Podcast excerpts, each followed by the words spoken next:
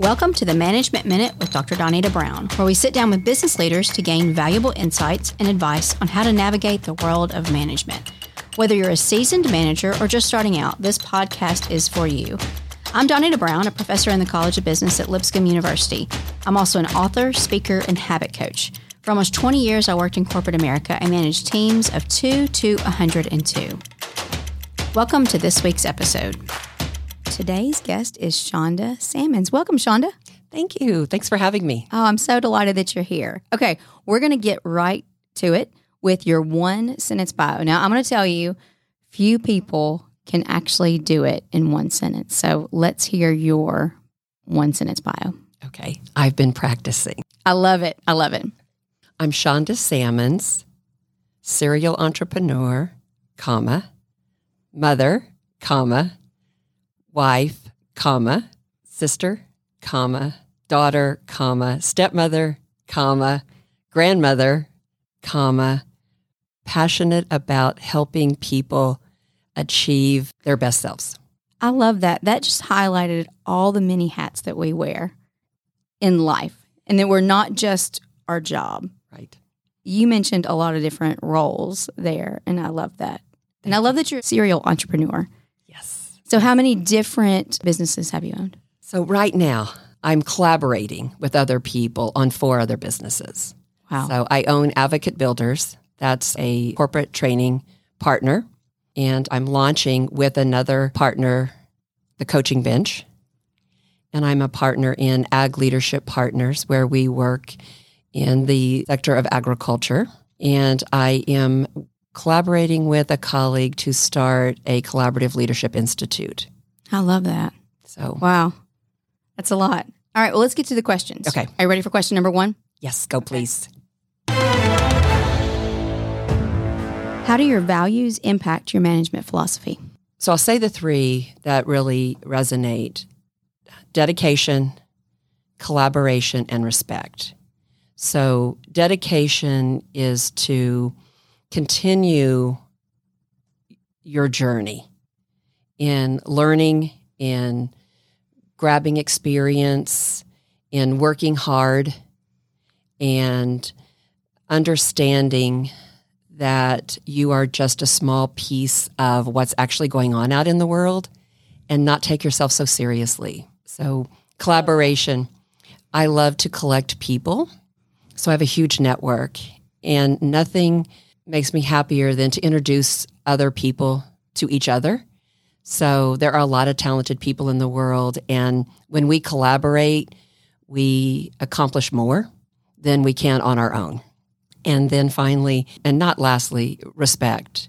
And that's for respect for how people want to be treated, how they want to be led, and in a way that really supports them so that they can achieve their goals, so they can be their best self. I know I've said that once, and that's something that's really important to me. I love that. So, dedication, collaboration, and respect. Mm-hmm. That's great. Ready for question number two? I'm ready. All right. Who or what has had the most impact on your management style? What? Okay. Go there? Yeah, let's tell tell us about it. Bad boss.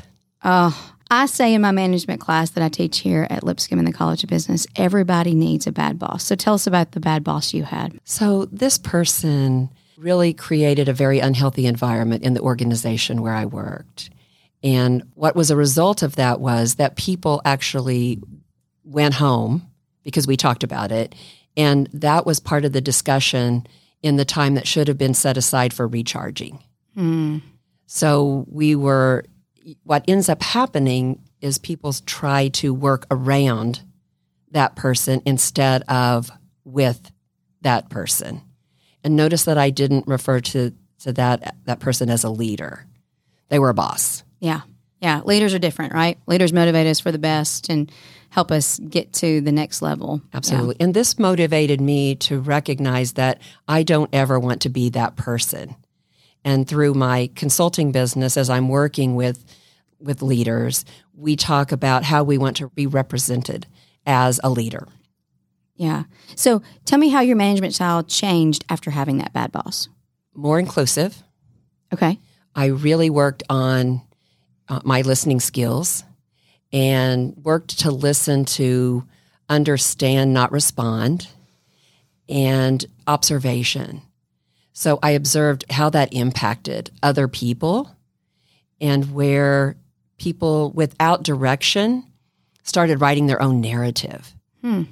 And that was interesting to watch because there was then no vision for all of us to follow. We were all going in our separate ways. So I want to dig into more uh, listening because listening is a skill and it is hard. I mean, there are most days that I listen not with the intent to understand, but with the intent to respond. And the days that I really try hard to listen to in what the other person is saying, I'm exhausted at the end of the day. So tell me, how do you make others feel that you are listening to them? So I, by nature, am not a great listener. So this is something I've had to practice a lot. So when I'm facilitating or I'm in a conversation with someone, what I'm asking, what I'm what I'm actually doing is looking at them in in their eyes. So I'm staring at them. If I'm facilitating, I will actually go closer to that person so that I can intentionally look at them and really block out everything else and listen to what they're saying and observe their body language in the mm. way that they are presenting themselves so that I don't I'm not making them too uncomfortable so I don't get too close. There's some people that have that 3 foot, you know, perimeter around them that you don't want to get too close. I really look at them and then sometimes I'll ask questions to ensure that I've understood what they were saying. So I ask a lot of questions. That's great. And you watch the body language. Absolutely. I watch body language. Yeah, body language is so interesting to watch. How do you do that in the virtual world? I get that question a lot. So I watch to see if people are leaning back in their chairs or if they're leaning, if they're really interested, they're leaning in. So it's almost like their whole, their, you know, upper torso and their face is taking up the whole screen space. Huh. Yes. And, or they'll be typing and, and then I know that they're really, they're typing something into the chat. So they're really interested in what's being said. So 55% of our communication is through body language. Mm-hmm. Yes. So it's important as some, I even watch people when they're walking in the room. So if they walk in the room, are they walking quickly? Are they a considered pace? Are they cautiously coming in? Are they coming in to really jump in? So you get a sense of where that person is in that particular interaction. So then you know how to respond. That's great. That's great. Before we get to the next question, let's pause for a quick message about Lipscomb University's College of Business. Are you looking to sharpen your management skills and take your career to the next level? If so, look no further than the MBA program at Lipscomb University. Our part time program is designed to provide you with the knowledge and the tools you need to excel in today's fast paced business environment. Lipscomb offers both in person and online formats that make it a perfect fit for full time working professionals. Apply now and elevate your management skills. Learn more and apply at lipscomb.edu forward slash business. Ready for question number three? Yes, please. What book has made the biggest impact on you? I brought it. Oh, let's see it.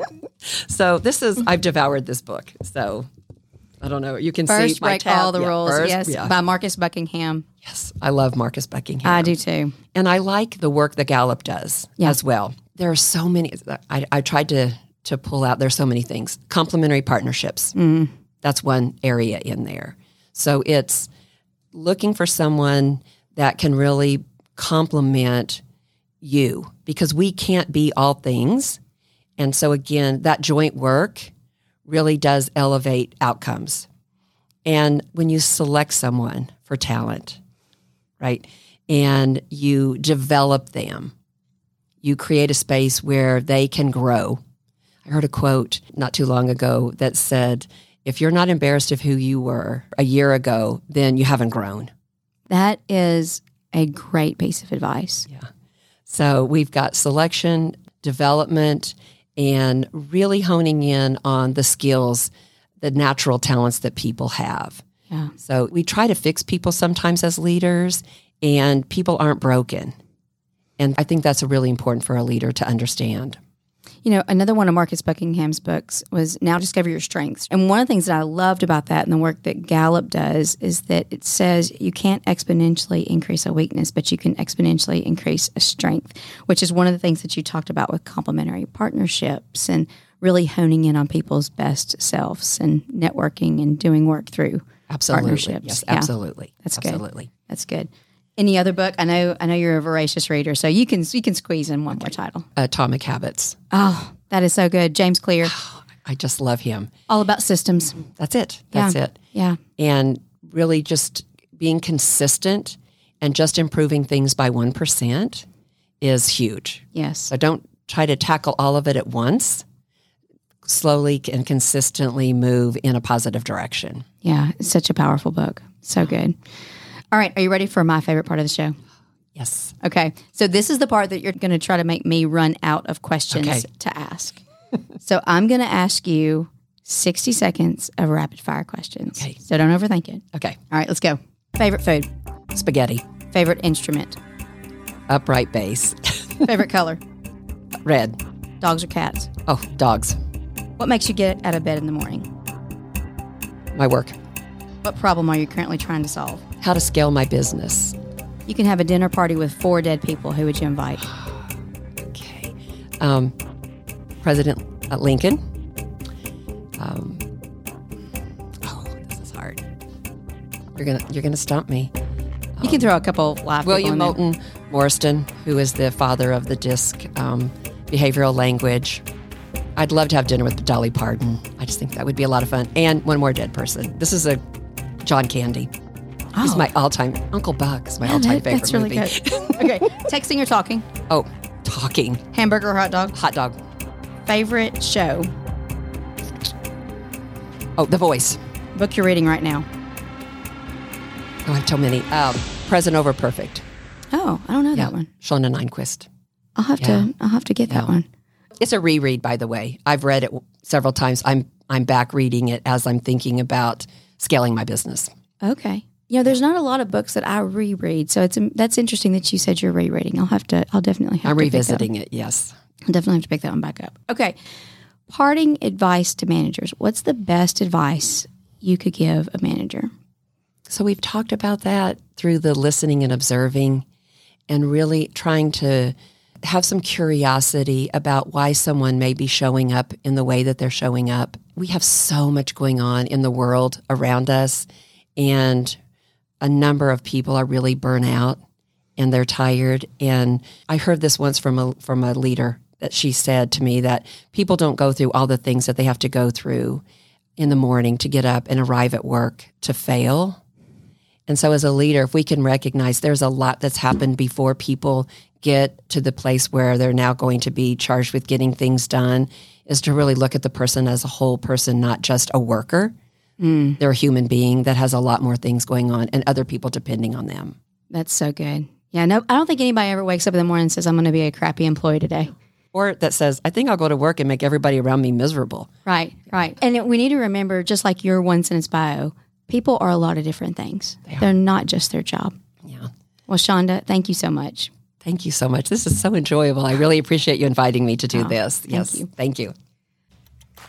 Thanks for listening to the Management Minute. We hope you enjoyed this week's interview. If you like this episode, please share it with a friend or colleague. If you have suggestions for future guests, please send me their contact information to donita.brown at lipscomb.edu. You can also subscribe wherever you listen to podcasts. Be sure to connect with me on LinkedIn. Thank you. This podcast is powered by the College of Business Content Creation Studio at Lipscomb University.